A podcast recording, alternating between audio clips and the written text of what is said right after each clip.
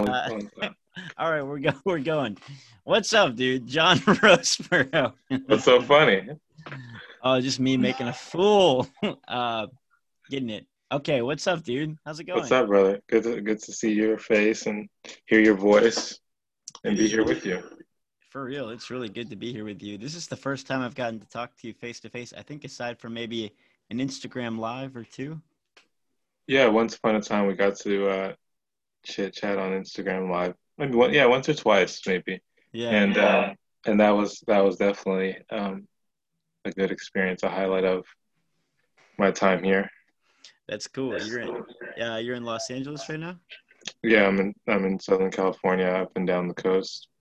Cool. And really am.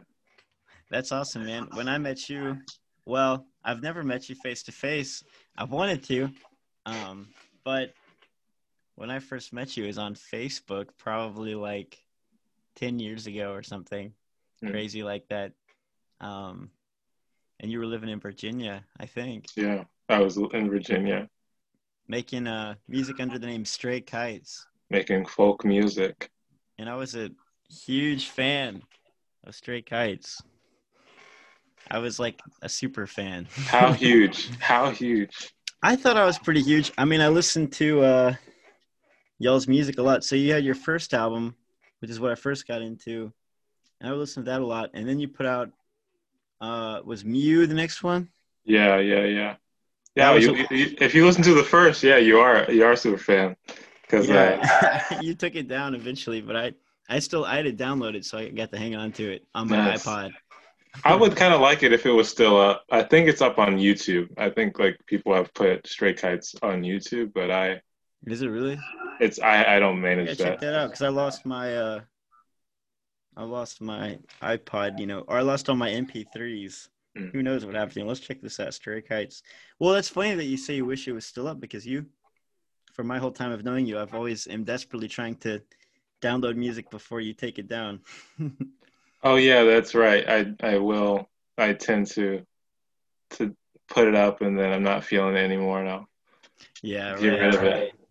I feel the same way. Well, I keep stuff on like a Bandcamp link if people want to find it, but like I always am wanting to take stuff off Spotify. I get nervous because it seems so official, and I'm like, I don't even know if I want this on here anymore because I don't know. What are you no longer feeling? What songs, like if you had to be like this is embarrassing, or I don't really want to have this up anymore. What song would you?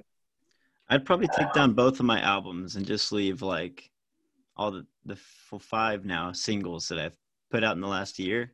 Okay. The albums, like they're sweet to me, but I get self-conscious about them. I feel like they're not who I want to be. Really? Which I get that people can like still listen to them and enjoy them and also understand.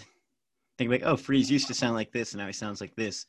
Yeah. But for some reason, it's like I want people to start this journey with me at Wisteria. Okay. But people, every time I say that, people get upset with me. They're like, no, we love that album, or you know what I mean? People are really, no one has ever been like, you should do that. So I feel like sometimes I'm like, well, maybe I'm just in my head. You know what I mean? Yeah. I mean, I would consider you an emerging artist. Would you? I feel like when you say emerging, you mean like, you feel like I'm still rising tension. I haven't reached my peak yet. Yeah. Definitely. I hope that I never do. I think I'm still all the music I make, I still feel like I'm learning more, and I'm like a step closer to the sound I want to make. You know what I mean? Mm-hmm. Do you feel like that too for yourself? I feel like when I listen to your two newest singles that are out on Spotify, I feel like they're this like, they're everything I've known and heard from you. I feel like you're like continuing to really voyage forward. I feel like they're your best work yet, and I hear a little bit of like past albums and stuff, but I don't know. Do you feel like you're an emerging artist? It's absolutely. I feel like I'm like the emerging artist. I have 2 songs, man. I'm blown away when whenever anybody, they're not within arm's reach. I think they're in the next room. Whenever anybody buys like a record, maybe I've got something here. You know, whenever anybody buys, yeah, like I've got these vinyls now. And let me show you. I would love that, man. I'd love to get you one because they're cool. They're so cool. Woman sounds amazing on the wax. Yeah, I don't see one. I'm sorry to walk off like that, but yeah, I think they're actually. Oh, here's a test press. Here's a test press. They're just 7 inches, but as for me, this is like a landmark in the career. It's both side A, side B. Cool, wow. That's awesome. That is a huge landmark. Yeah, like I'm. This, like I said, this is a test press. This is, oh, my bad, right there. But, like, whenever anybody gets one, I'm like, okay, let me use my words. You hold my hand through this, okay? Yes. I really love people. I really do, and I know you do. That being said, I don't trust people. And maybe that's like an impolite way to say it, but I don't rely on, I don't think people are very reliable. I don't think people like care about other people the way I do. I don't think people care about me the way I care about them. And that sounds all sad or whatever, but, you know, I don't have trust issues. I don't hate people. Again, I love them. But, my point is like, well, when someone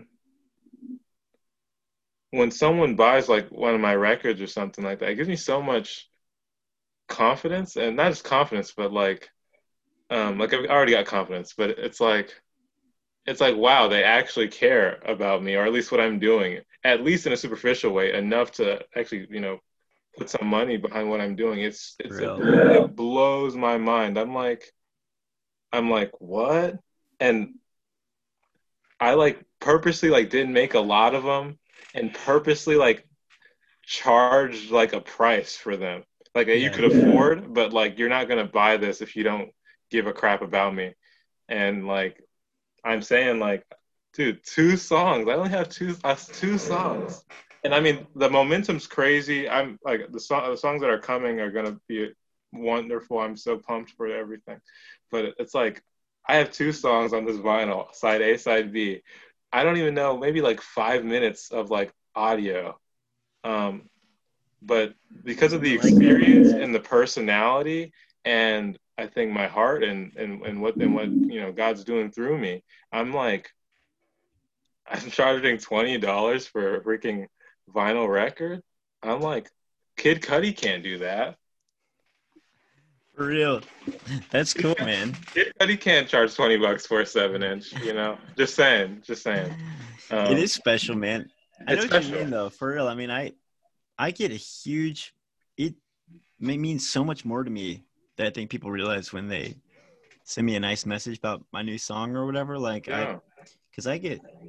I'm really, really hard on myself, and I feel like I relate to what you're saying because I love people so much, but I always doubt that they're gonna like care about me, or like especially my music. Like I'm like, they might listen to it once because they are my friend, but then when they actually just like are like, yo, like this song is really good and I'm really enjoying this, and I'm like, wow, no way. Like it I had one person say that to me today, and it made my entire day, you know what I mean? I still remember it. Mm-hmm. Like I've been shining ever since, so it's just so encouraging and that's so cool that you're getting to make vinyl, dude. That's like, that really is that's a dream. I've always dreamed of that since I started making music. That's been like a milestone that I'm still like hoping to get to one day. For me, it's a statement because it's like you can't make a vinyl if you don't like. It's like you can make some music and you can put it up on SoundCloud. You can say, here, my SoundCloud link. But but obviously you're a little bit more serious if you put it up on Spotify, you know, and you can listen to a mix and you know, yeah, this is a good bounce. Let's put it up on Spotify. But it's a different thing to say, like, I just ask myself now, I say, is this good enough to be on vinyl? Like, do I want this? Mm-hmm. Do I, like, is there a real object permanence to this? Like, do I want this for, do I believe in this for real? And it's like, I can't, I mean, I paid for this, man. Right. You have to put money down. And it's like, and not even just money, but so much time and like care, so much time, so much care, brother. I was at Staples since 10 in the morning. And remember I texted you, I said 10 more minutes, I'd be home. I was just leaving. I was at Staples all day. Are you serious? Yes. What were you doing? And, getting the materials that I need to make these vinyls, because it's like a completely do-it-yourself effort. And I honestly have done it the most impractical way. But in that way, it's more sentimental. I really put myself behind it a lot. And I'm just saying that, yeah, it's a lot of time. It takes a lot of time. You ever see a play? Have you ever seen The Phantom of the Opera or like Les Mis or anything like that? Sure, yeah.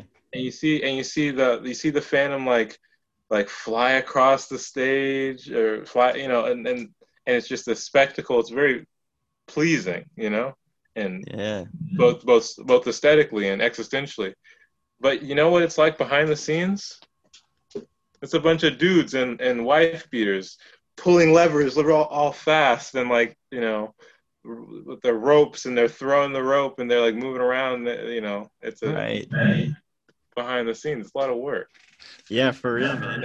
You just reminded me that you just reminded me of something that I totally forgot, which is that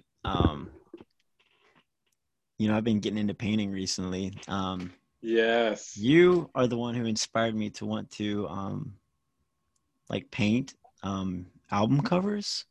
I remember back with Stray Kites, you were, at least with Mew, I believe, you made that album cover. You painted it. I painted that. I did paint that, yeah. And you did a lot of paintings that you would post on y'all's Facebook page, if I remember. I don't remember that, but yeah, I painted. When I stopped smoking weed, I had more time and more money.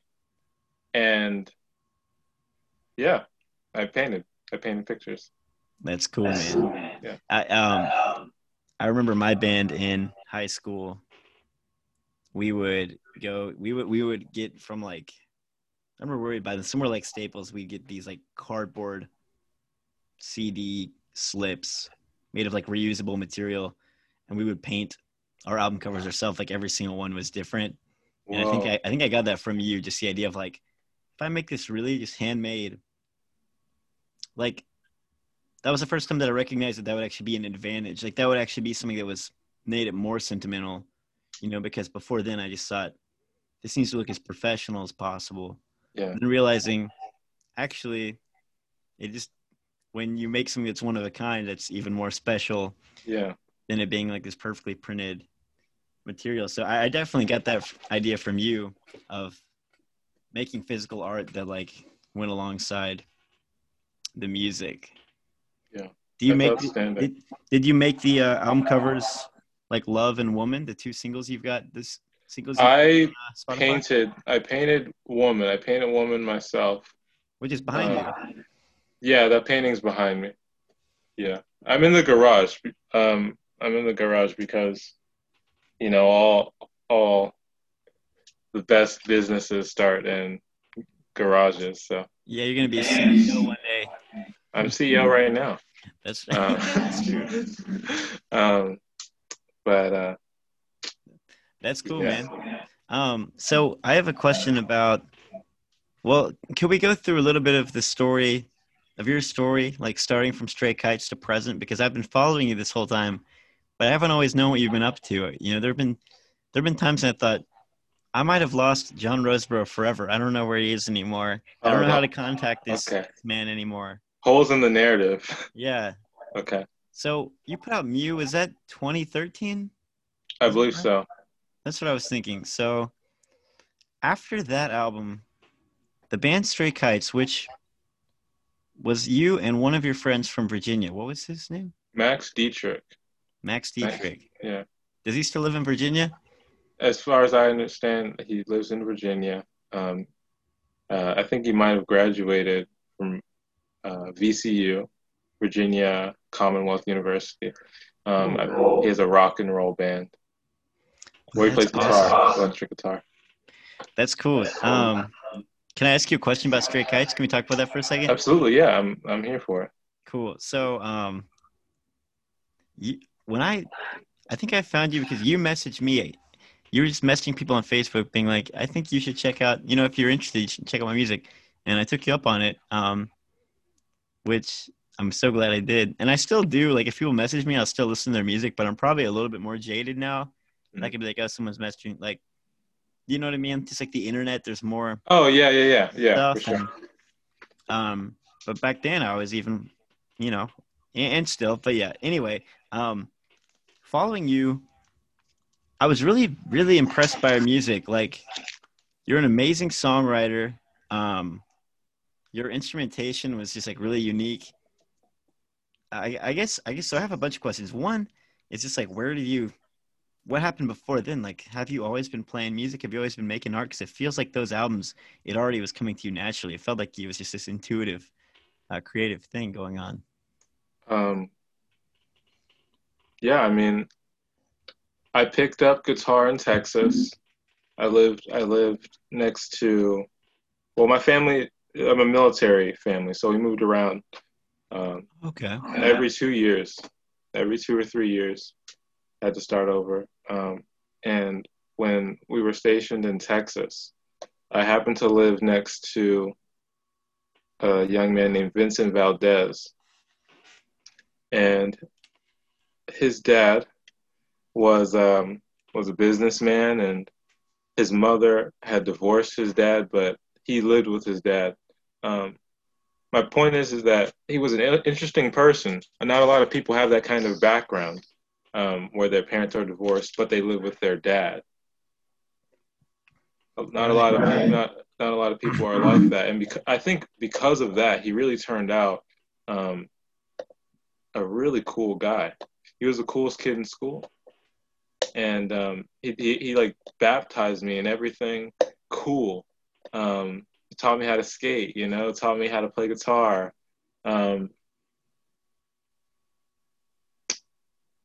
I wouldn't say he taught me everything I know, but he definitely introduced me to these things. And, you know, I asked for a guitar for Christmas like anybody else and just started playing alone. And I never did anything, you know, that anybody else really wouldn't do. I just did it probably longer and harder and smarter, and yeah, I just had a knack, I guess. Yeah, that's cool. So, what city were you in Texas? First off, San Antonio. San Antonio, cool. Wow, that's awesome. I've actually never played there. I had a show booked there. They got canceled because of COVID. I've always wanted to play San Antonio. Seems like a really special city. It is. When did you move to Virginia then? At what age? I don't remember, but shortly after, maybe I was teenage. Oh, absolutely. Yeah. Maybe I was 16 and then, 16, 17. And that's when you met and started Stray Kites? Mm-hmm.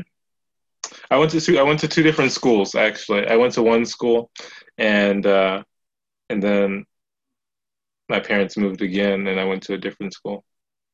Yeah. Cool. Which one did Max do? The second one. He was. It was called the school. What was the school called? Broad Run. Broad Run. Yeah. So Max is a percussionist. The music itself, both of those albums, is like, it's got a lot of guitar, and then like bells, and I don't know, would you call it like twee? Like, definitely like, yeah, it was kind of happening in indie music back in maybe 2012 to 2015, like right before the folk movement really like took off, at least from my perception. Like, bands like the Avid Brothers are kind of on the rise, but then there's also this like indie movement of like a lot of indie bands are playing with acoustic guitars and using like glockenspiels and stuff. Yeah, that was a thing for sure. And that's what I was making too, inspired by you and inspired by other bands doing that. Were there any bands in particular that like got you into that sound that you guys were making at the time? The only bands I really listened to at that time were the Dodos and Los Campesinos. Whoa, cool. I gotta look both of those up. The Dodos. The Dodos are a really amazing band. And Los Campesinos also. They're the only that's the only thing I was listening to at that time. Wow, cool. So you're back then your vocal songwriting, like you would say a ton during your songs. It was like each song would just could be like paragraphs. Like you had a lot to say. Yeah.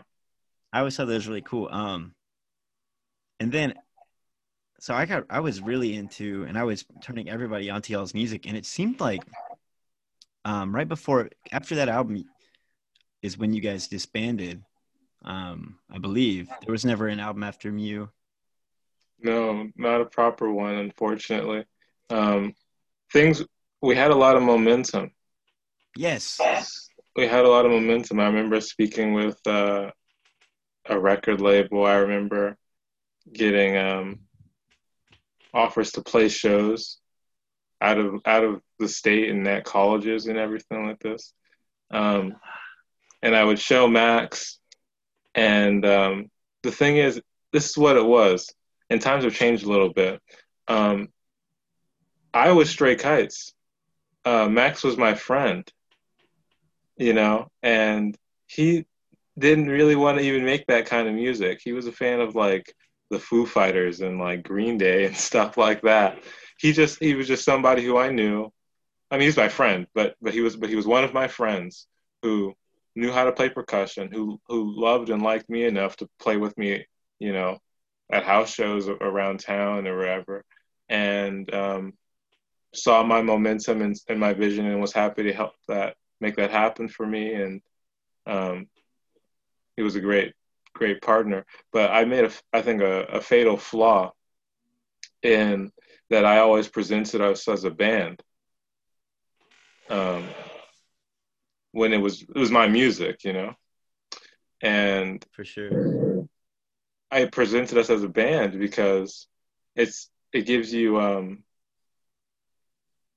maybe some social credit. Like it's a little bit, it's like I don't know, it's cooler to say at least at the time it would be better to say, you know, oh, I'm in a band, you know, than you know, oh, I make music alone. Now things have changed a bit. There's a lot of solo artists, but yeah, at the time, at least, it was all about being a band. I didn't want to like just put myself out there, like just me, you know, and just carry that weight. Yeah, for sure. I think things have changed since then with like just everyone having laptops that they can make music on. It's become more popular, I think, to make solo music. I at least gather that, but at the same time, I will say, when I meet strangers, sometimes I accidentally present Nordista Freeze as a band when it's just me, just because I like in that moment might just get nervous or just think like that it would be more advantageous for me to be like, yeah, oh yeah, I'm in a band and we make music, because it just gives me more. It's like more swagger. It's social validation. It's like these people say that I'm all right, so you should say I'm all right. You know? Totally. And when I get out of the van with like 6 other people, I feel unstoppable. Like when all 7 of us get out of the van on tour, it's like, oh yeah, we're doing something. It is. There's something to that for sure. And maybe times have changed a little bit. So I did want to mention what you said, which is, notably, you guys, I would have loved your music either way, but I remember you were gaining momentum at kind of an unbelievable rate. I mean, I was like, whoa, this dude is taking off. Same as right now. And same as you are right now? Same as right now, man. Yeah, wait, same as right now for you? Yeah, in a way. Yeah, I'll say it again. Same as right now. I'm just saying, my it's like I'm like slowed down, you know. That's cool. I mean, your new music is insanely good. I have always believed fully, endlessly in you. Can't even explain why. I've like literally think about you, and I thought I'd never see you again. I was like, this dude from Facebook is gone now, but I just hope I can hear from him again one day. Was it hard? Or I guess what inspired you to move the conversation beyond Stray Kites? What inspired you to put that to rest, especially with gaining momentum with it? I mean, was it hard to like? Oh, it wasn't my idea. It was, like I said, we were talking to like a record label and it seemed cool, but one, record labels are kind of shady. At least, I don't know. I think people are shady, and that's the real problem. It's not record labels. It's people. But basically, Max was going to university. That's all, and so we wouldn't be able to come together the way we were. That's it. You know, he was going to school. Nor did he really want to make that kind of music the rest of his life. You know, he was into rock music. And since it wasn't, it was like, if he's not going to be a part of it, it's over. I could no longer present. I can't make Stray Kites music anymore because half of the band is gone, right? Even though in reality, the entire band is still there. You know, for presentation purposes, it's over, you know? Right. So from that point, and maybe like, I remember being in high school right before I graduated. I thought I might not hear from you again. And I got a Facebook message from you and you said like, I just want you to know I'm still alive. Like you sent me a link to a song that I don't think was even out yet. Really? And I was like, John is back. I was like, I remember showing it. I was in class, but I was in computer class. So we're all on laptops and I'd like, had Facebook pulled up in a second browser. I don't know. I was just goofing on. And I was like, I remember listening to your song in class and being like, dude, this rules. And then I went like the next day, listened to it again, and it was gone. And I was like, no, I missed it. Should have downloaded this. That's funny. And now it's too late. Yeah. And then I remember you also putting out some music around then. And I thought, and I've mentioned this to you once before on Instagram Live, but I thought that you had become satanic. I realized you put out this album and it might have been Tautologies, if that's how you pronounce it. Yeah. But the way that you presented it, I remember you were talking a lot about spiritualism and like it felt really dark, and I was like, this dude has gone to the darkest point. He's entered into the gates of hell to make this record. I don't know if that's true at all, but you want me to confirm or deny? Is that a question? I think it is a question, especially in context of who I know you are now in your story now. And I know, which we can talk about as much as you want to, but like, I know there's a lot of light in your life now. Yeah, so absolutely. Sure if those two things, like if that was a journey or if I just misunderstood. Oh, I mean, that's usually what I think, for a lot of sincerely good-souled people, and people who just know God, they tend to get acquainted with the devil first. In some ways, he's closer. In some ways, and. Well, yeah, it was a dark record. I think that one is still up. I think it was taken down and it was put up. I think that one's up. I like it. I like parts of it. I like that it's still up. I'm not gonna take it down off of Facebook. I'm not gonna put it up. Or not Facebook, Bandcamp. It's on the Bandcamp. I think it has its merits. It's an important time in my life. I like not everything, you know, about that time in my life, but, you know, it's a time capsule, and, you know, it's important to remember where you came from. Totally. I think that when you say like that, it makes me want to keep more on music up. When I think that people can understand it as like a story or like, mm-hmm. and I know people can, but yeah. So were you, when you made that album, were you still in Virginia? So from then until present, the only thing I know is that you were living in a cave at one point. I was living in a cave. It's the only thing I know for like about 4 years. And then until you messaged me one time and told me, you I don't know how you had my number, but you texted me and told me you were in Los Angeles like a couple years ago. Yeah, and I liked your record. Yeah, that you'd heard Cosmic House. Yeah. I couldn't believe it. It was like right when I was certain so that I would never hear from you again. You know, a couple years ago by, and you were like, God is good. I'm in LA now, or maybe not LA, but you say Southern California. And from then on, I've been able to get a little bit more, to know you a little bit better. But yeah, that's been good. Did you go from Virginia? Is that when you went to spend some time in the cave? What happened is, I lived in Virginia. A lot happened. I don't really know where to start the story, but, you know, I didn't go to college. I just saw it as a scam. I mean, I still do, for the most part. It's a scam. But there are benefits, like, you know, anything that it has its merits. Nevertheless, I didn't go because my parents, they sat me down and said, you know, well, what do you want to do? And like anyone else, I know you're supposed to say, you know, I'm going to college.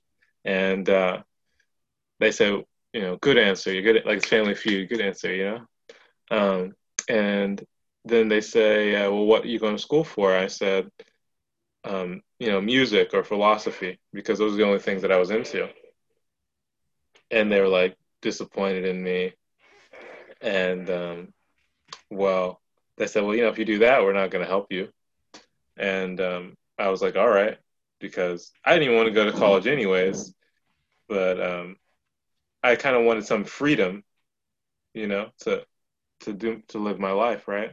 And I thought that I might get more freedom by going tens of thousands of dollars in debt for a couple of years. I just thought, I don't know, in my convoluted mind, I just thought that maybe if I just like went into, you know, indentured servitude for the rest of my life, that I just might, you know, maybe meet some people and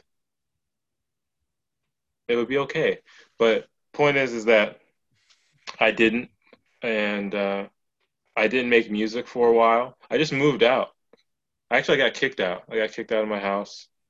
Well, kicked out of my parents' house. And I lived with a friend from high school who got a full ride scholarship to South Carolina University, SCU. But he dropped out. And I lived with him. And while I lived with him, I studied philosophy and psychology and different kinds of spirituality. And eventually kind of came back to where I am now. And soon enough, I wound up living in the Midwest in a cave. Just to get closer to God. It was a good time. And I ate, you know, what we could grow. I had friends. I lived in the cave alone, but I made friends, right? And who farmed and did good work in the community, redistributed food and clothes and that kind of thing. A lot of humanitarian type of stuff. But I lived in the cave, and I was there for not a whole year, at least 6 months. But time is different when you live like that. time is much different when you live like that. You know, a day goes by quite fast in the city, but there, it's just a different, it's like, it's weird. It's really, really strange. And I loved it. It was one of the best times of my life. Yeah. Wow, that's nice. How long did you say you were there? We'll say 6 months, maybe a bit longer. And do you know what city or what area? Yeah. It was in Missouri. Whoa. Like southern Missouri? I'm not sure. I think western Missouri. How'd you end up in that cave? There's a lot of caves in Missouri. And I lived in an RV, and when I got displaced, you know, in Virginia, I bought an RV. And I lived in an RV, and it was awesome. I thought it was great. I was so grateful. I bought an RV and I lived in that. But when it was just time to go, you know, I didn't want to be there anymore. I didn't think I was supposed to be there anymore. So I did. I didn't burn any bridges or anything like that. It was just like, I'm done here. Maybe it was a hangover from being a military child and moving all the time. But I was like, it's time for me to go. And I just drove. And eventually my RV broke down in Missouri. And I just went as west as I could and broke down and basically crash landed in Missouri. And they've got lots of caves. And so I parked my RV in a cave. Whoa. Oh, that's so cool. I've seen it. I have a picture on my phone of the cave that I look at sometimes. That you posted on Instagram one time. And then deleted it. Yeah, luckily I took a screenshot. There's maybe three people in my life who, when they post things, I always just screen grab it because I never know when they're going to take it down, and I'm always dying to know more.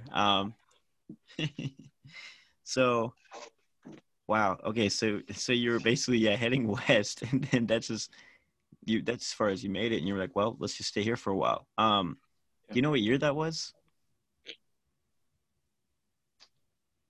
No. That's cool. Sometime between 2016 and 2020. Yeah, maybe 2008,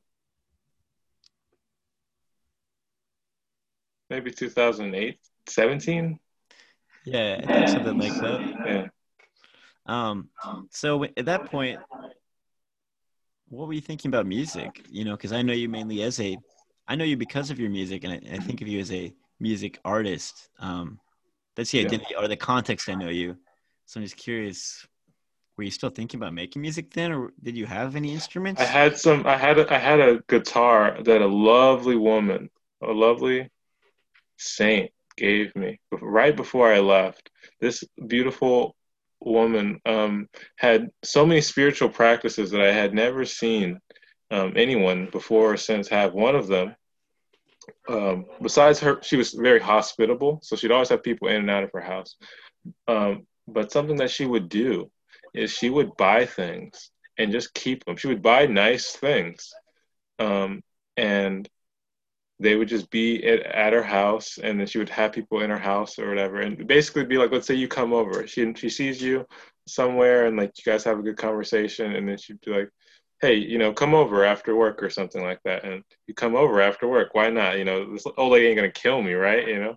And then you wind up there, and she's like, I'm slightly surprised you came, but you know, she makes you some food, and while she's making food and you guys are talking, she says, she sees your eye like catch some like leather jacket, and she says, try it on, and you try it on, and you know, you're looking in the mirror in the dining room, and you look good. It actually fits you perfectly, and you know, it's $200 leather jacket, but you know, well, what is she gonna wear it? And you're about to take it off, and she says, keep it. And you're like American, so you say, oh no, I'm not gonna keep it, you know what I mean? Like, and she's like, no, like keep it, right? And then right when you leave, and you know, you eat the food, and you're like gonna accidentally leave it on the couch. She's like, oh, don't forget your jacket. And you get this jacket and boom. Something like just like that happened to me, except it was a guitar and it was a nylon string guitar. And I wrote some great songs on that guitar. I ended up giving it away to one of my best friend out here in California. But yeah, I had some songs right before I left and while I was gone. That's when my music changed too. Yes, your music has changed in some ways, and it's changed in a nylon kind of way. Yeah. You're playing nylon on your new album, or your new songs, right? Yeah. Yeah, all nylon. Well, you've always been an amazing guitar player, though. You've always played things that I have no idea how to play. Your songwriting ability and your guitar playing ability is something that feels very organic and it's hard to replicate, at least personally, from a mediocre guitar player such as me. You're better than me, stop. No, I'm not better than you. The only time I tried to show you how to play Wisteria, I just went into music theory and then got carried away. But I still want to teach you Wisteria if you still want to learn it. Oh, but most definitely. I would love that. That's cool. So you were writing songs in the cave? You had your guitar there with you? Uh-huh, yeah. And I would I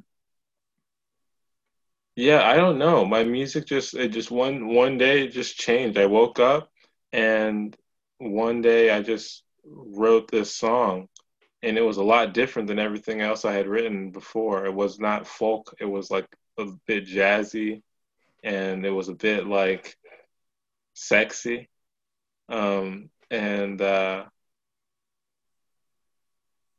I had a friend, a good brother, and he had a little daughter. Maybe she was 2 years old. The good thing about 2-year-olds is that they are old enough to really interact. You know, they have their own personality, and you can communicate with them. They're babies, but they're not. Well, you know what I mean. Point is, I would play for her. I would play for her and see if she danced. And that's how I kind of solidified what I'm doing now. Musically. Yeah. I said your music sounds like it. Like I can hear you in all of the projects I've heard by you, but it is very different. I guess it's just that when you're a fan of somebody, you can always hear them inside their music. You know what I mean? Yeah. If that makes sense, but it is a lot different than the music you were making. When did you decide to call it quits in terms of living in Missouri? When did you, and how did you make it the rest of the way? While I was living in Virginia, it's when Instagram was very, very, very, very new. I remember this is a funny story. This is the story of how I met my wife. Yes. So it's a true story. And not a lot of people know it, but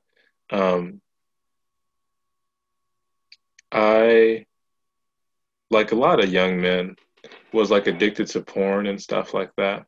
And when I no longer not only wanted to be, but was no longer addicted, like, you know, I'm not, that's disgusting, you know?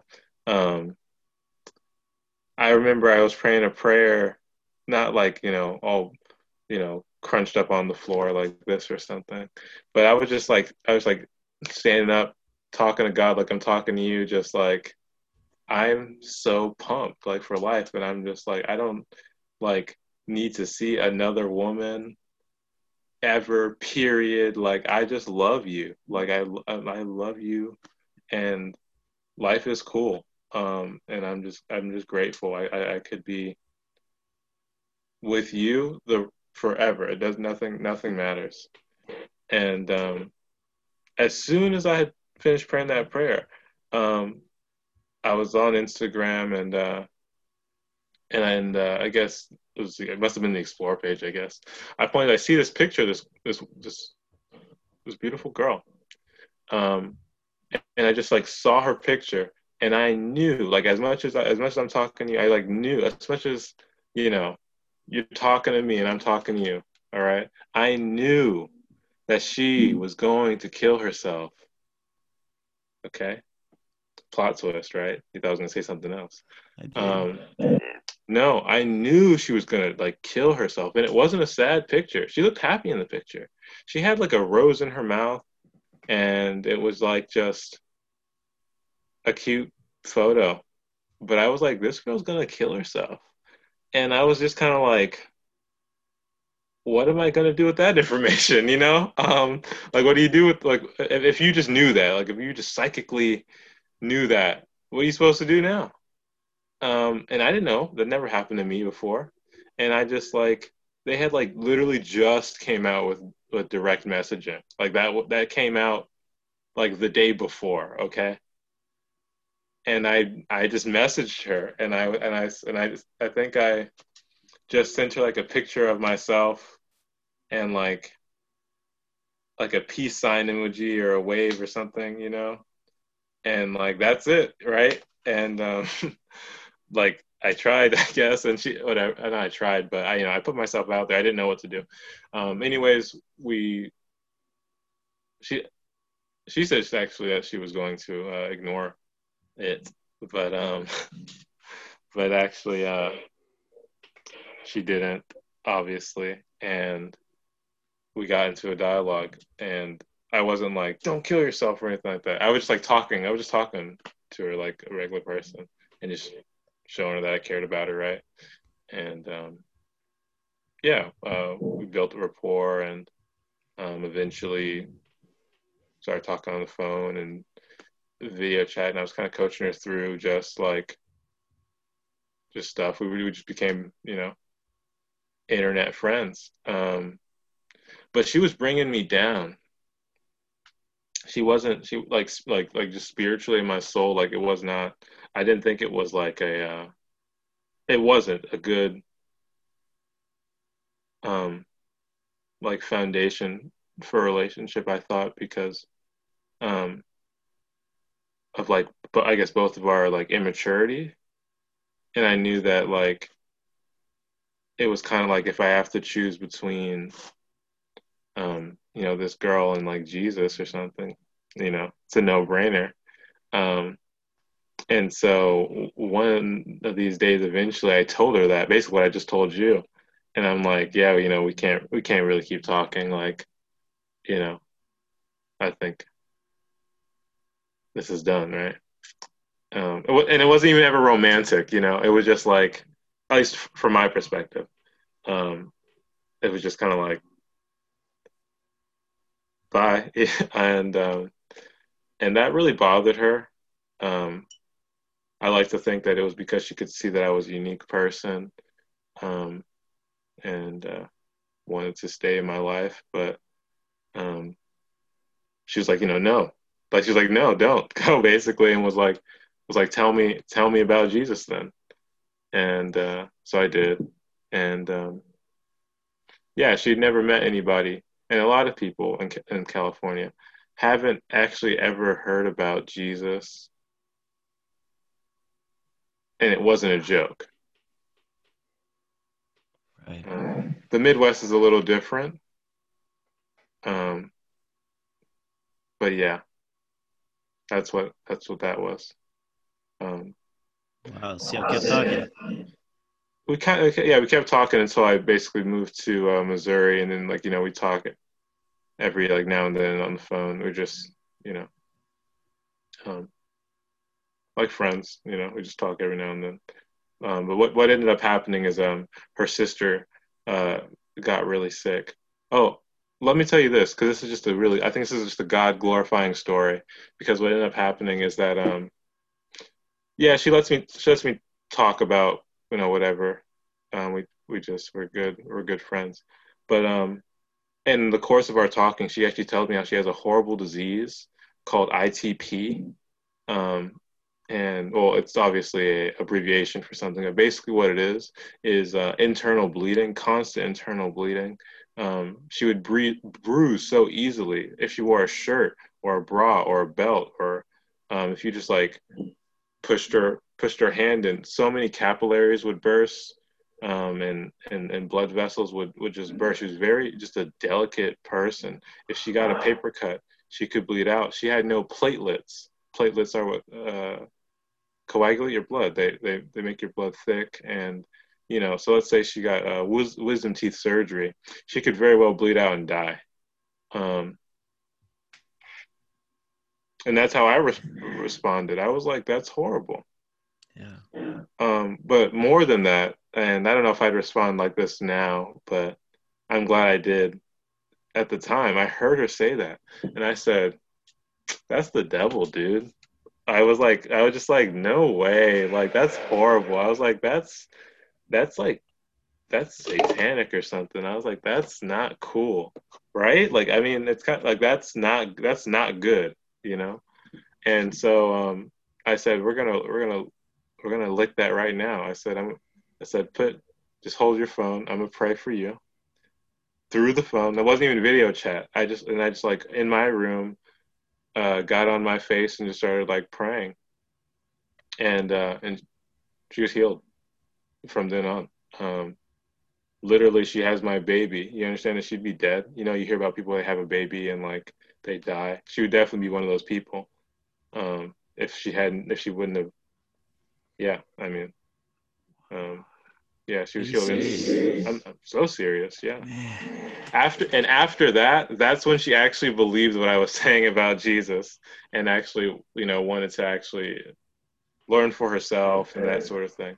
But to answer your question, you know, I know this was a long answer, but no, it's incredible. But to answer your question, what ended up happening is I was in Missouri, and one of these days she ended up calling me and telling me how her sister was very, very sick, and I of course I prayed for her sister. But her sister was very sick, and then after she was also healed, miraculously, actually, I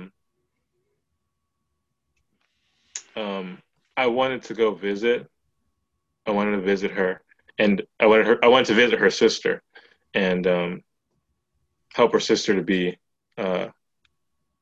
mature and to have good judgment, and to not, like, you know, slip into a lot of the things that she'd slipped into before, or get her, you know, right-minded and baptized in and out. So actually, kind of randomly, I still can't really explain it. Her mom, I didn't even ask her mom, and neither did my wife, but their mother sent me on a flight to California. It was like around Christmas time, and just completely unprompted. Okay, she's like, "Hey, you know that guy you like talked to on the phone, you know, and you've been talking to him for like a couple years, and just," he said, "Why don't we bring him out like for like Christmas? Like, wouldn't that be cool? Like, he's one of your friends, right? You know?" And like, and I think she knew that I was like more than like one of her friends, because, you know, her mother had kind of seen her, like, her whole life and personality and demeanor go from like literally suicidal to like, not, like, very much not, and kind of knew, I guess, that I was a part of that. So for some reason, I'm speculating, but for some reason she wanted to have me come out that Christmas time, and it also just happened to be the time that I wanted to go out to go, you know, help her sister. And point is, I ended up staying out here. I left for a little bit after we had gotten married, but I came back, and we set up camp. We live here now. Wait, so when you got that opportunity to come for Christmas, were you still living in Missouri? Yeah, my RV was still there. All my stuff was still there. So I just packed up and came and never went back. Yeah. The RV is still there? No. After I got married, I went back to my RV, and animals had broken in, and it was pretty thrashed. Also, wow. Also, I met someone. What was his name? Dan. I don't remember his last name, but if I could remember his last name, you would be able to Google him. He's got so many felonies and so many just charges against him. I found him living in a cave. And close to your cave? Yeah, real close. Yeah, I found him, and he was living in a cave, and his cave was pretty decked out, though, to be honest. He didn't have an RV, but he wanted mine. And he told me he'd give me like a couple $1,000s for it or something. And I said, here's the keys. Wow. And he just took it. And he didn't ever pay me. Oh, are you serious? Oh, so serious. Were you upset about that, or was that just how it went? Like, I mean, that's life. You know, say love you, right? Say what really bothered me was that he never put in his name. So like months later, I'm getting like some like tax stuff and whatever, and I was like, bro, I'm like talking to the DMV people. I'm like, this was stolen like months ago. Can you not, please? Right. Yeah. That's wild. So, wow, that's crazy. So when you went out there for Christmas, I guess I was probably December 2017, maybe? Yeah, maybe 18. Actually, yeah, maybe 17. Yeah. So how long until y'all got married? Like you went out there and you were just like, wait, we're in love? Like, or did you already know that? Or before we got married, I had this was what I was thinking. I thought I am not interested in getting married, like, period. But if I did get married, then I would marry this girl, you know. If I did get married, then this is a good girl. Particularly because she was so, and is so still. It's outstanding. So faithful. I never understood. I mean, if I could, you know, give you advice or anybody advice for marriage, if you're ever interested in that, particularly going into the future, just with the state of like relationships between people, there's a lot more stress on them, I think, today than there was even, you know, last year. But find somebody who's faithful, who will stand by you, like, no matter what. Like, that is honestly so much more valuable than anything else. And it's so attractive once you really have found it. At least for me, but I would say for anyone, like, it's very, very, very important. You want someone who cares about you, period, permanent, and that's it. Like, it's just like they're not going anywhere. There were several times in my relationship with my wife when I'm not married to her. Okay, I'm not married to her. We're just friends, and I'm just like, you can go. I've said that to her many times. I mean, people have like left me or whatever. She's seen people like, you know, betray me or something like that. And I'm just like, hey, you know, you can go too. if you're interested, like if you were like thinking about leaving and then you like wanted to like, you know, not be my friend or something like that, like I'll be okay. Like, please do it now. Please do it like, you know, quick and swift, you know, it'll hurt less than this like long drawn out love game. Like, you know, just leave. And she's just like, I'm not going anywhere. So. That's amazing. That's so cool. So, when did y'all get married? Do you know the date? Oh, January 1st is the day. Of, 2019? 2018? I don't know, man. Like, I don't know about dates like that. Like, people always ask me dates, and I'm like, definitely not 2019, because we've been married for like 3-4 years. I don't know. I don't know if it's 3 or 4.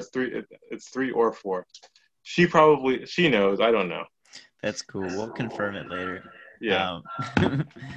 That's amazing. So then, when you moved to California, is that when you started putting out music again?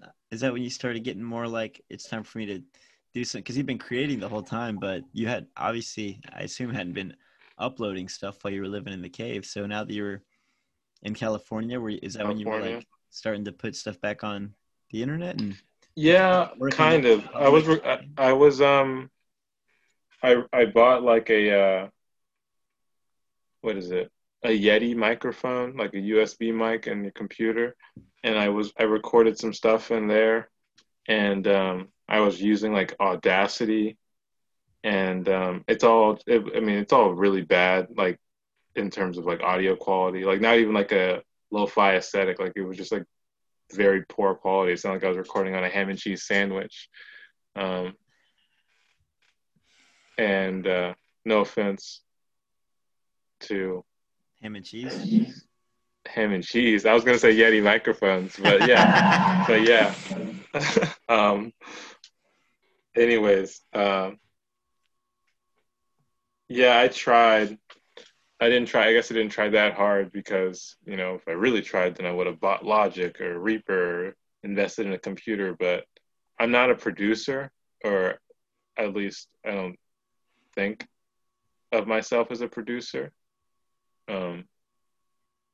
I've produced, and I play a participating hand in like my mixing, but that's just not what I like to do. So yeah, I tried to do a little bit of music stuff, but I didn't like the way it sounded, so I probably took it down. yeah. That's cool. So then, I guess you were doing that up until really May. I mean, 2 months ago is when you put out, or however many, it was May 17th, I think, when you put out the first song on Spotify, something like that.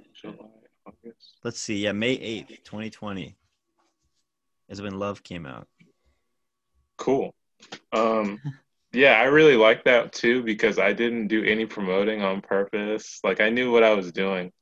I guess this would happen. And maybe I've told you this story. I feel like I've told it a couple of times, but not enough times for me to have a routine way of saying it. But basically, I'm in California. I'm loving God, loving art, and just loving life, right? And I'm doing my thing when I play a little show at this nice venue around here, and I played really well. It was great, except for that they like didn't like any of my music, and they didn't like me, and it was just embarrassing and sad. And as soon as I like finished playing, I basically just ran away. And I called my wife, and I'm like, yeah, I'm definitely done. Like, you know, done what? I'm done playing music. Like, I'm like, and kind of, I didn't really believe that I could ever actually like stop, because I feel like I would probably die or something. But I knew I was done playing shows, which is one of the best parts about music, you know. But I was like, I'm not, I don't even think I'm going to show anybody. I'll just like play music and like maybe like, you know, play for my baby and, you know, just, you know, a kind of hidden talent nobody will ever. I'm going to make it a hobby. Like I'm going to purposely like make it a hobby. I am not putting myself out there again. And I mean, maybe it sounds kind of silly, you know, but, you know, I guess artists are kind of, can be sensitive or whatever. Point is, I was like, that was very uncomfortable. And I was not even, it was like I said, I played well. And it was like, so, I mean, life has enough pain, but I'm going to what? Voluntarily add more pain by putting myself out there to play my songs, like songs I wrote, you know, about my own heart. How vulnerable and foolish. No, I'm never doing anything like that again. I'm just going to go away, you know? Totally. As I'm saying this to my wife, somebody, his name's Logan. He's a good brother. He's texting me all these like paragraphs trying to get me to play a show. Wow.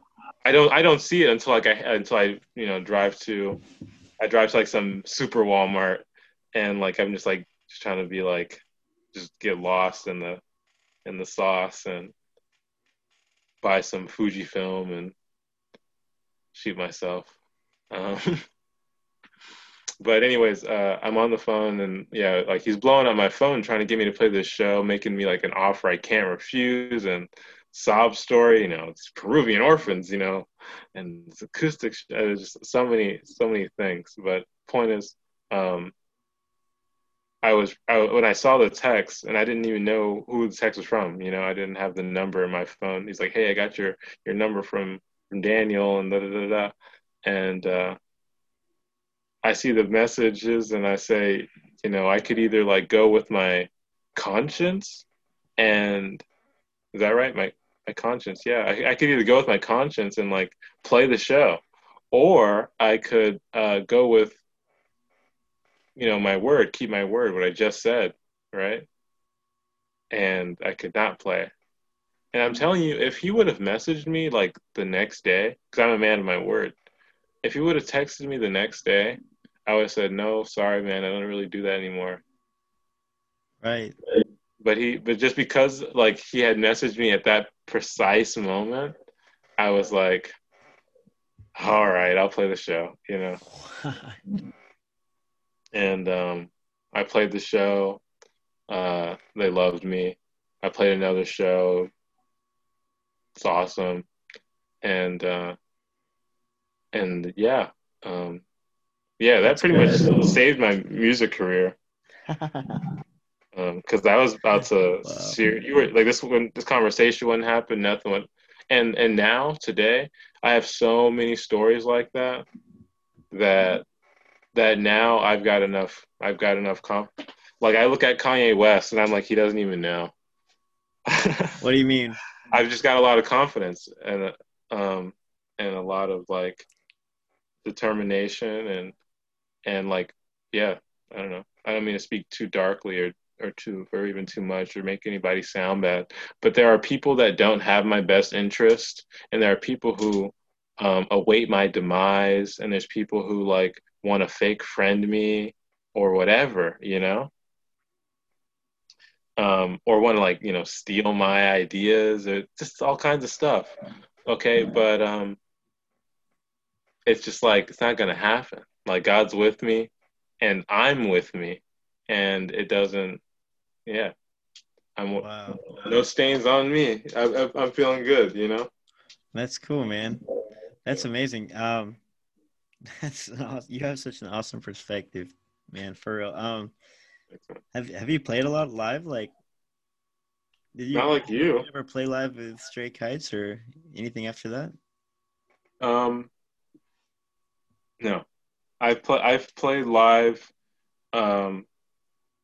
since being in California a few times. I'll like have a musician or a few musicians accompany me, or I'll just play alone. That's right. You play on the streets. Oh yeah, it's fun to busk. It's good to busk. Yeah, lately it's looked like you've got some sort of community out there. Maybe you always have, but like I've been seeing on your Instagram, it looks like you've got a community of musicians that's kind of starting up. I'm starting to see like that, at least from my... Are you talking about the art house? Are you talking about Public Confession? Or are you talking about... What are you talking about? I've just seen you post like in the last... Some of the same people. Just like with different people, you know, like working on music, it looks like. Yeah. Or like you're like in a room with amps, or you're like outside just jamming at, you know, like different people. I've got some creative friends. Lizzie's cool, obviously. David. Who's Lizzie? Lizzie is, she's a gal I met out here, but she actually lives in Berlin. She's in here. She's been here for a bit of time, and we've just become really good friends. She's still here? Yeah, she's still with me. She's still with us. And she's a really great friend. You felt like there's been a lot of community where you're living? Do you feel like you're there's a community. There already was. I definitely didn't like start a community. There's definitely like an artist community here. Sure. I feel like, you know, there's like the Justice League, right? Yeah. I feel like Batman. What is that in the context of the Justice League? He's in the Justice League. He's maybe even an essential member, but he is like not like the others. He doesn't have powers. Okay. Mm. He has a different personality. Things are darker there. You know, it's just a different vibe. You have like the X-Men, right? And then you've got like Wolverine, you know, and it's like this guy is like, I don't even know if he's a villain, or like, you know, like what's up? And I'm not saying like I'm not like a villain or like trying to play both sides or anything like that. But yeah, I feel in and out. The other day I was at a party, and it was a birthday party, but at the same time it was kind of like a, you know, if you're anybody, you know, if you're like a local artist who's like legit, you know, you're here, you know. So I came fashionably late, and you know, I come in, and I'm like a foot taller than everybody. My dark chocolate skin, and I'm wearing a suit because I've just coming from work. I just came straight from work. Right. Work at the funeral home. Yeah, I work at a funeral home, and I just walk in real conspicuous with my gift. And point is, I remember, I'm telling you this because I remember being in that atmosphere and just kind of feeling like, you know, like that Radiohead song, like what the hell am I doing here? You know what I mean? Like, I was just there, and I'm just thinking like, I don't know. I'm a real private guy. Hmm. Right. I'm an introvert. It takes work for me to talk to a couple people, to entertain people. And I don't just shine when the spotlight's on. It's a conscious effort. I can do it, I think, but I'm not a natural. I think I am a natural one-on-one. But that whole like party scene and everybody's in the pool and you know, I'm there. I'm there, and I'm just like, you know, I want to play guitar. I'm just like, yeah, or sometimes like looking at everybody. I'm just like, I'm in the corner or whatever, yeah.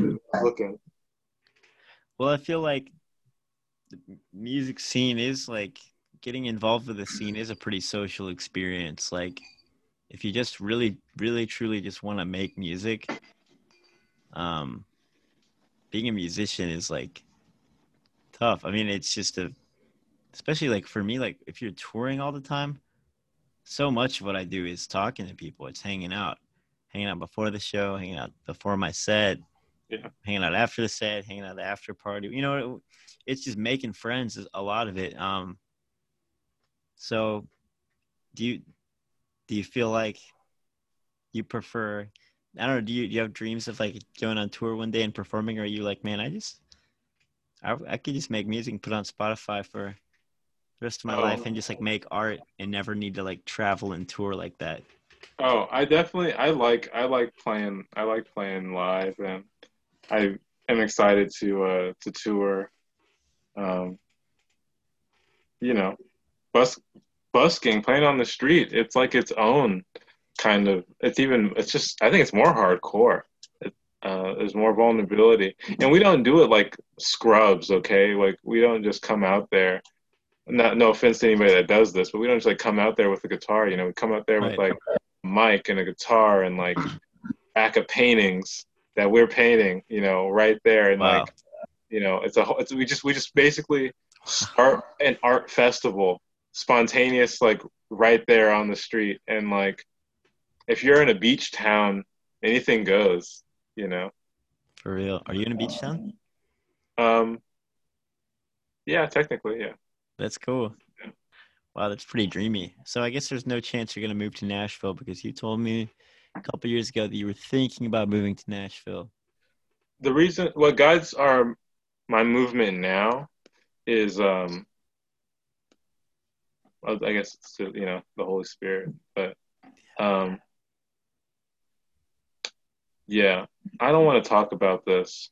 I'll just answer the question, or I want to answer you in a satisfying way. In about a year, I might end up in Georgia, and that's all I'll say. Cool. Well, I will. You know, we'll see what happens. Yeah. Cool. You two were there, huh? Oh yeah, I love to play in Atlanta, in Athens, and Savannah a lot. I think those are the three. I'm not forgetting anything. We like to play those a lot. Cool. Yeah. Cool. And my family actually, if we ever go on vacation, it's always in North Georgia. It's okay. The mountains close to North Carolina. It's very beautiful.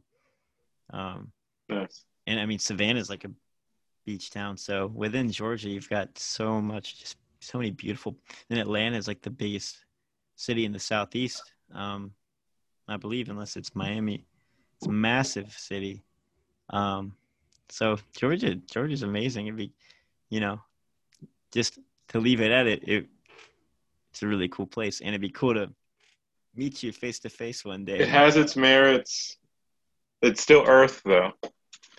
I just got back from there, and yeah, my wife is still there. The baby's still there. In Georgia? Yeah, they're still there with their mommy and daddy.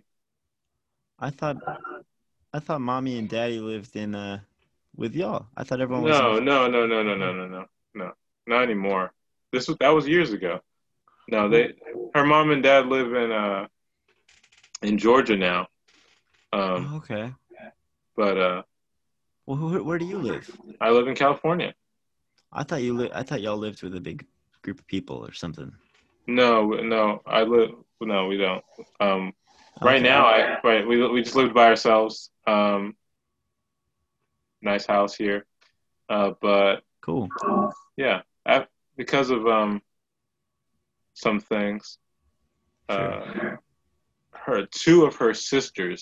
Two of my sisters-in-law, pretty girls.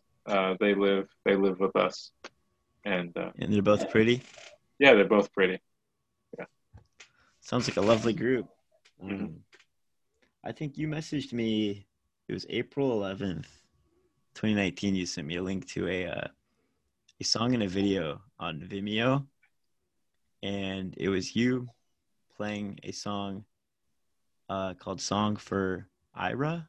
Yeah. And you were inside of a hospital. And my conclusion was that you and someone were having a baby, or you just had a close friend who was pregnant and they asked you to come and play some music. But now, looking back, I realized that I was right with my first idea, that that was your child that was being born. You're right with your first idea. That's my child that was born. That's a really special video to make. That's really beautiful. I hope to get some of that footage back. I made that video, and I guess it exists on the computer, but I kind of just made it in like a day. I had like never used iMovie before or anything, and I just had some footage, and I was just like, boop, boop, boop, boop, you know, and yeah, and that's it. But wow, it's funny you say that, because I mean it's such a beautiful piece, and it's like eternal to me, and it's, or you know what I mean, like it, I guess what I mean is, me and my friend Nathaniel lately have been writing songs, and we'll make a demo every day. Before we finish, we make the demo before I leave. And when I listen to those demos, they almost feel finished to me, even though like when I first was making them, I was like, well, this song's nowhere near done. But sometimes if you can just make it even a fourth of the way done with something, and you can make a demo, it's enough to like inspire you and keep that project and idea and dream alive. And sometimes even start falling in love with the things you didn't like at first. You're like, you know, that actually is kind of cool how it sounds. Yeah, like it's quirky. Yeah, you fall in love with all the holes and all the mistakes. And so I don't know, even though you made Song for Ira in this video, you made the video. You're trying to get me to upload that again? It's not going to happen. I think I still have it. I might have a secret link. Yeah, I've still got a secret link. No way. Yeah, you want me to send it to you? Please. I got you, dog. Thank you. I would love to see that. I haven't seen that. That's awesome. I want to send it to my wife, too. Oh, for sure. I'm texting it to you right now. Thank you. Yeah, that song's actually on I'm making an EP. Cool. As we speak, and then tomorrow we're recording, tracking, mixing. The next day, tracking, mixing, recording. Yeah. Wow. Yeah. Love and Woman aren't on it. Okay. Those are just singles. Those are just some music that I wanted to get out. But a kind of like a little bit more organized project. Just an EP. I have these songs. I want to put them out. I think they sound good together. It's probably about 10 or 11 minutes runtime. That's awesome. 5 songs. Maybe like 13 minutes runtime. 5 songs. And I'm going to, you know, all God willing, I will put it out in November. So every Saturday in November, has 5 Saturdays. It also starts on a Saturday. So November 1st is a Saturday. And so every Saturday, I'm going to put up a song. And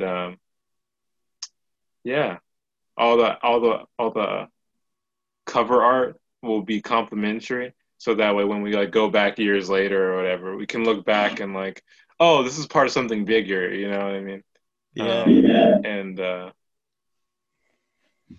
Yeah, so that's what I'm working on now. It's pretty exciting. That's so exciting. My point is, the song for Ira, right? I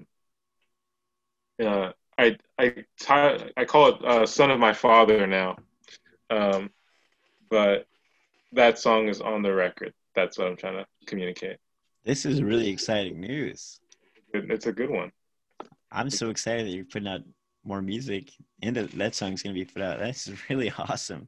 I gotta after the phone call, I'm gonna make some mix notes because we're done tracking it. It's just a matter of like mixing it. Yeah. Wow, that's incredible. So it'll for sure be done by November. I mean, you're in the process. Yeah. I'm like 6 months ahead. Like I have like I'm not gonna tell you everything. But I'll tell you that. I'll tell you that there is an EP coming in. I guess technically December, but it'll be like bam, bam, bam, bam, and then maybe in December it'll all be. What's that? Like, is there anyone else helping out with the recording process, or is it just? Are you the only one laying down instruments? I'm playing all the instruments except, so far on the record, I'm playing all the instruments except on Son of My Father. There's a saxophone. And I don't play saxophone. What about on Woman? There's some sort of wind instrument, right? That's me. Cool. Is it a flute or? Yeah, it's a flute. Yeah. You play flute? Yeah. What? That's awesome. I dabble. Yeah. No, I play flute. Yeah, I've been playing flute since I was in Missouri, actually. Cool. That's really cool. Yeah.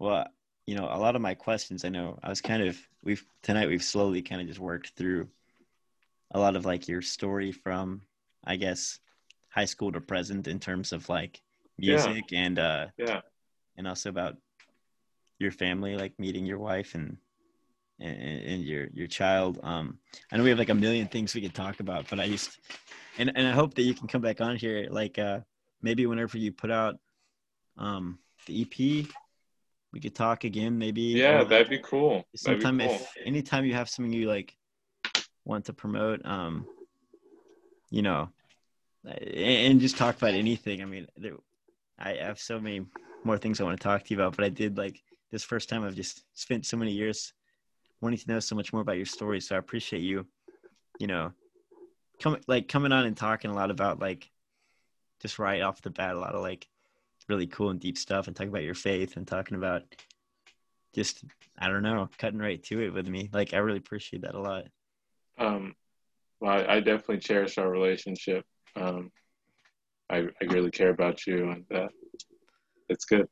I appreciate that a lot, man. I don't know what I've done to keep your attention. I am kind of curious. Is there like, how did you remember me? Because I've just been, to me, I was just your fan for so many years.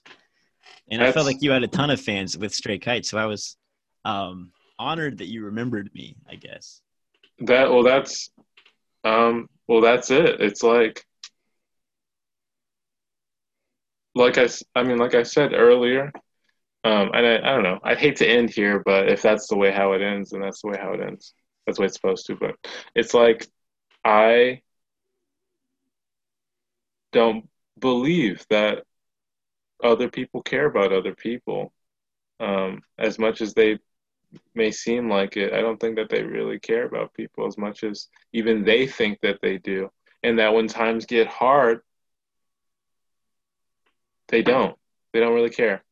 It doesn't matter that they're your wife. People divorce. It doesn't matter that they're your mom or your dad.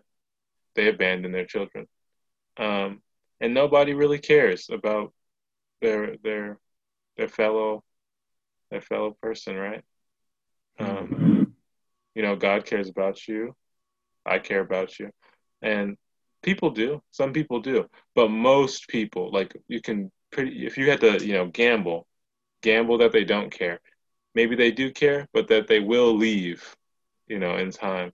And again, I don't hate people. It's not a trust issue. It's just like a acknowledgement of reality. You know, right. People are kind of self-centered. People are, you know, unreliable. And that being said, and I don't know, not everybody can relate to this, but you and I can, like, because we have fans. And it's like, wow, like, even if it's a superficial level, depending on like the intensity of their fandom and what they are, if they're a fan of like, say, your music and your art, or they're just a fan of like you as a person. But my point is that just to have a fan is like, it's like somebody really cares about me. Like, really? Like I care about me, but you do too. Like, you know, I mean, so maybe, I don't know, maybe it's narcissistic. I don't want it to be like that, but I'm touched. I'm like, wow. Yeah. I mean, I already cared about you, but it's like, oh, you know, thank you. And it's nothing that I take for granted, you know? Yeah. That's cool, man. There's me and my friend, Brendan, who's my, like, I've known him my whole life. He's my neighbor. I can walk over to his house right through this back door. Every time you do anything, I always text it to him anytime you put anything out, and we love keeping up. And it's been such an honor to get to know you a little bit more too. And I'm glad that you texted me. I don't know how you got my number, but back in 2018, I'm glad you texted me. And then we've been able to since then keeping a little bit better touch, and really even in the last year through like Instagram and yeah, just through you putting out music again, it's really exciting to like to have an active relationship and be able to support your music too. I really hope that we can find a way to hang out sometime. That'd be awesome. Oh, I'm certain it'll happen in good. Me too. In good time. I'll like, be in any city, you know. Yeah. Like I will always tour. Well, I always say I'll always tour, and I never thought that this would happen. Like. Literally, an interview got published from like March 1st or something on YouTube last month. And I'm like, in the interview, I'm like, I will always tour. Like nothing could ever stop my touring. You know, even if no matter what life circumstance hits, like, and I had no idea that something could actually hit that would make it impossible for me to tour, you know, because I always thought it'd be my desires that would stop it. But like. You can busk. What are you saying? You're right. I can busk. I'm not telling you to busk, but I'm just saying nobody's stopping you. Maybe busking's a little bit different over there. You know, I don't know. Downtown busking is pretty country, but you're right. I could busk, and it's not that. That's a great idea, and maybe I will because I really, really miss performing. Also, gazebos. If you know any like just open parks where there's just a lawn, just a large enough piece of grass, just play loud. Yeah. People come. I've wanted to like go on tour and play in parks and like bring a little PA, but I'm afraid that it will be seen as like unsafe, like because I'm like encouraging people to like go to an event, but everyone could social distance, you know. So I feel like it's not up to me or what I think is like safe. It's like what the public think. Like, yeah, the internet is such a crazy place now that I'm just so afraid always of being canceled. You know, I'm so afraid of like doing something that makes me go virally, become virally hated. Well, you're an emerging artist, so that's cool. It doesn't matter. You don't think it matters? Like just whatever happens. It never mattered at all. But like, I think it's cool. Like, so I have a friend here, just a quick story. I have a friend here, his name's David. He actually produced Woman and Love, and he is producing the EP. And David was getting made fun of because his Instagram name was Producer Dave G. And so if you read it, it said Producer Daveg. And so like Lizzie and other people were like, you know, putting on this like thick Armenian accent and like, I am Producer Daveg and like, you know, I will make song for you and saying all this stuff and like just roasting him. And that stuff really starts to like build some momentum and like, you know, us artists messing with him, though I didn't do it personally. Okay, so nevertheless, he gets frustrated and changes his name to, you know, David Antonio Garcia. And it was just, it was such a stupid, it was just a bad marketing move. Because especially as an unknown producer, any attention is good attention. You can turn it for good. Right. These were people who are doing your advertising for you for free, getting that stuff out madly. And you know how many people like die for a meme like about them, you know what I mean? Yeah. Imagine like an unknown rapper and like everybody just like makes a meme about him, and the whole meme is about how like bad he raps, like how he can't stay on the beat. You know what? That's gonna like spread wide, and people are gonna be listening to like this person who can't stay on the beat, and some of those people are gonna say like, no, this bumps. Right. I say like, no, like he is on the beat, like this knocks, like this is a good song. And those are so many people that he wouldn't have gotten he wouldn't have gotten the real estate of their minds and their so true. If he hadn't have been put in that position. And I was just like so sad. I'm like looking at this and I'm just like, really? You know how many producers named David there are? Like that's pathetic. Like you had like, you know how many Davegs there are? Zero. Right. Zero. You should have just ran with it. You know what I mean? If you're like, if you're a metal artist, and what I'm telling you right now is like marketing gold. Like if they're like a metal artist and like some you know, someone's calling me, but it's bad. Probably not important. I just want to look. You're good. Never know who it could be. Oh. Not important. Sorry. That is marketing gold. Yeah, if you're like, I was saying, if like hypothetically you're a metal artist, maybe, you know, let's call your band what is that one? Cthulhu. So you're in your band called Cthulhu, right? And then like some like conservative radio station guy just goes on this 15-minute rant about how like satanic, you know, metal music is, and especially like bands like Cthulhu, and it's just and you should never listen to this music because it's the worst thing, and blah blah blah blah blah. Like, you won. That's what you want. You know, you're an emerging artist. Like, you just take that and you cut that in your song, and like, you know, dude, like that you got a hit. Like that was free marketing. That was free advertisement. Like, it's really good point. And like, you just run with it, and it's just called being creative. Like, yeah, it's kind of that like all press is good press or whatever, something like that. Yeah, I mean, look at Kanye West. I know people like want to make fun. They want to make fun of everybody they're jealous of, but you know how many times this guy like basically ruined his career, or something happened in his life that would have ruined it externally, and he just ran with it. So true. You understand? You know why he looks like he always has a full mouthful of big league chew? You know why? Why? Because he was in a car accident. Oh, right, that's right. Because he has that song where he raps with his through the wire. With his mouth completely wired shut, he rapped that song. He wrote that song 2 days after he was in a tragic car accident.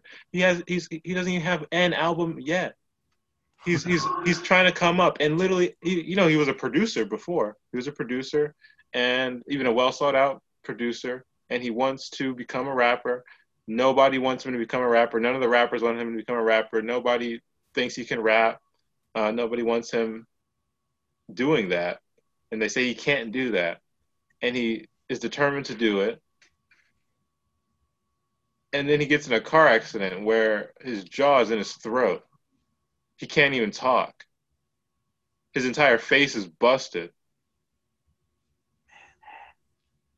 He could have said, like, clearly God doesn't want me to rap. Yeah. He's like, no, clearly God wants me to make a hit about determination and believing in yourself. And I'm going to do it anyways. That's called faith. That's called confidence, you know? And, you know, saying on public television, George Bush doesn't care about black people. Yeah. You know, and so many other times, the thing with Taylor Swift, you know, so many times in his life, I'm just talking about him because, you know, he's someone who's gotten a lot of attention. Totally. And even negative attention. And maybe people hate him, you know, who don't know him personally, which is, how can you hate somebody you don't know? But nevertheless, my point is that he's been able to take bad situations, horrible situations. You know, people want to kill him in the media, in real life, blah, blah, blah, and turn them into positive situations. Right. And that's called ingenuity. That's called creativity. And it doesn't matter. It doesn't matter what cards you're dealt. You can make it happen, you know?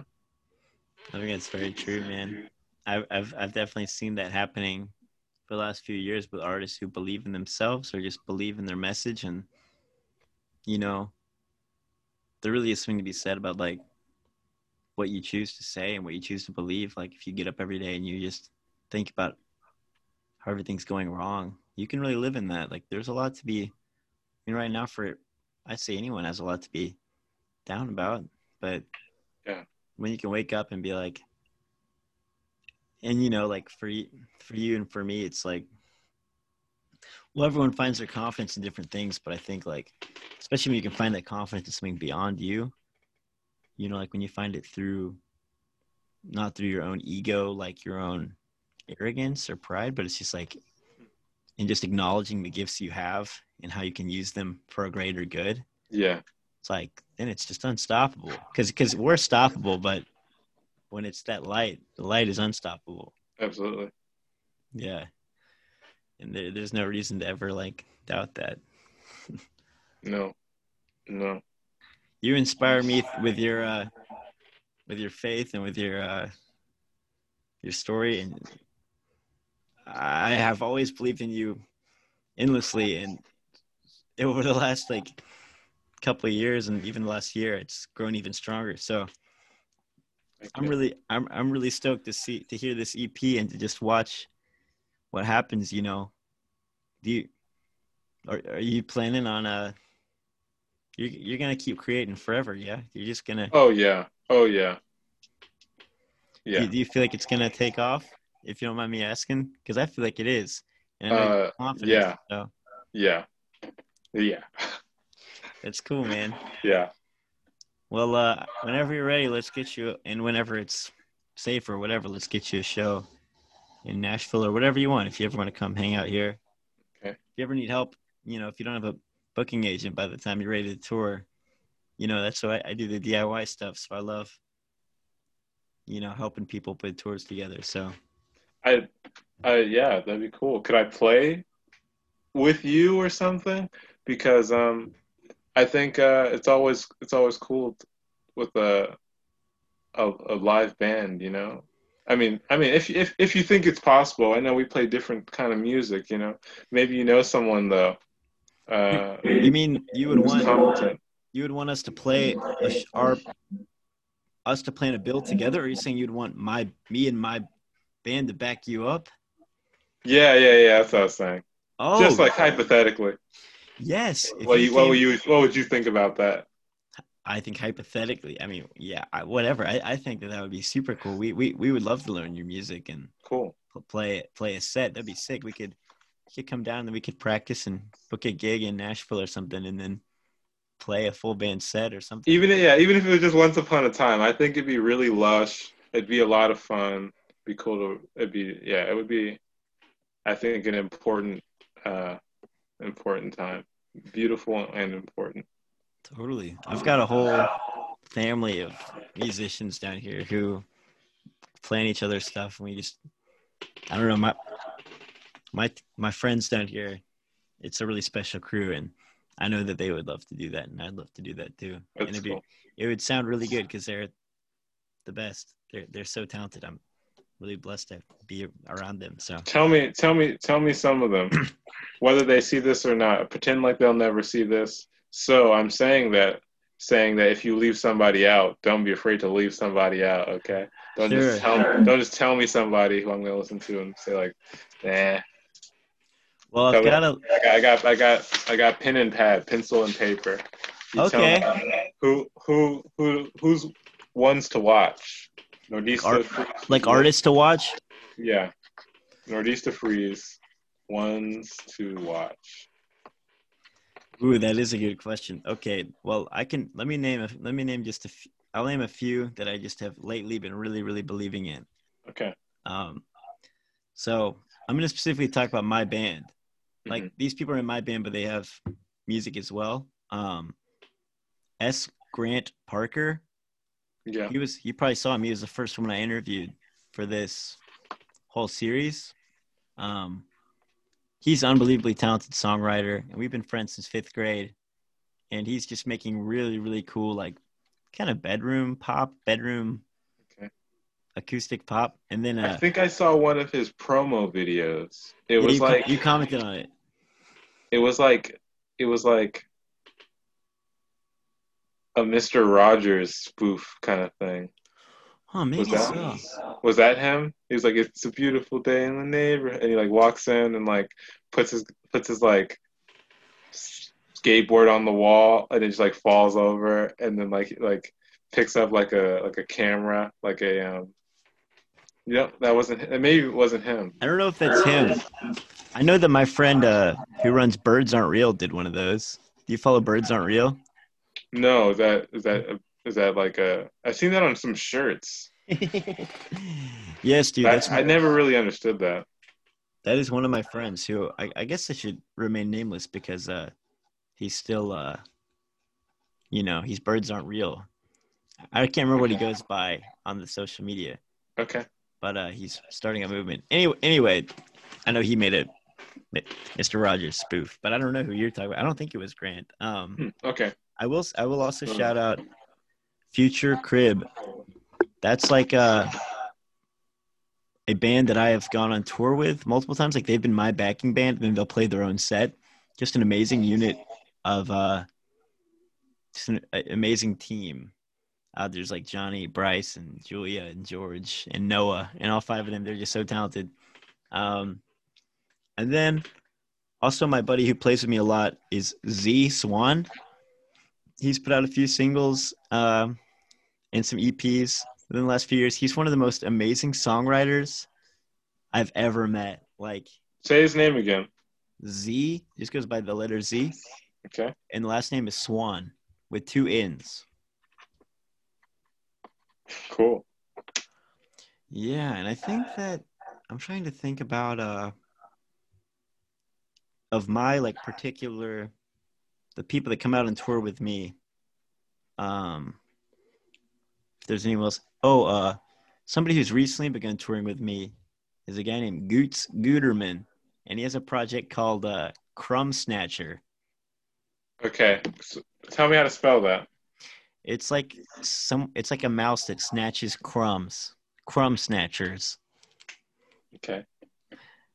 And he's working on some new music, and it is so good. So I think of like the people that have been going on tour with me recently. Those are some people who are just doing really cool stuff and just, making their own music that's just amazing. But man, if you want to get into like Nashville artists, I could talk forever. That's part of why I started this thing, because I've just met so many incredible people with incredible visions here, being born and raised in Nashville, and just slowly getting involved with the music scene. It's a special place. Good. And really I'll say this too, through touring, it used to just be Nashville, but now it's like, I know cool bands that I believe in and artists like all across the country, and sometimes partly the world, which is really cool. That's why I love touring so much, is meeting other creatives and getting to like play shows with them. So yeah, that's that again, that's why this exists. That's why I want like this show, just to like highlight people and have conversations with just brilliant people like you. Super good. Cool. Do you think that's a comfortable place to end this? I think so. Okay. I think we could talk forever, but we'll leave some for next time. We'll, because we've got a lot more to talk about, but I think this might be a good place to call it for today. All right. If you feel good. Yeah. Yeah. Unless you have another a question that's like burning in your heart, or you want to slip something in. I don't have anything else to say. Order the record through the Bandcamp, so I can get that to you. You know, yes, I want to get it to you, like particularly. I will. But that's.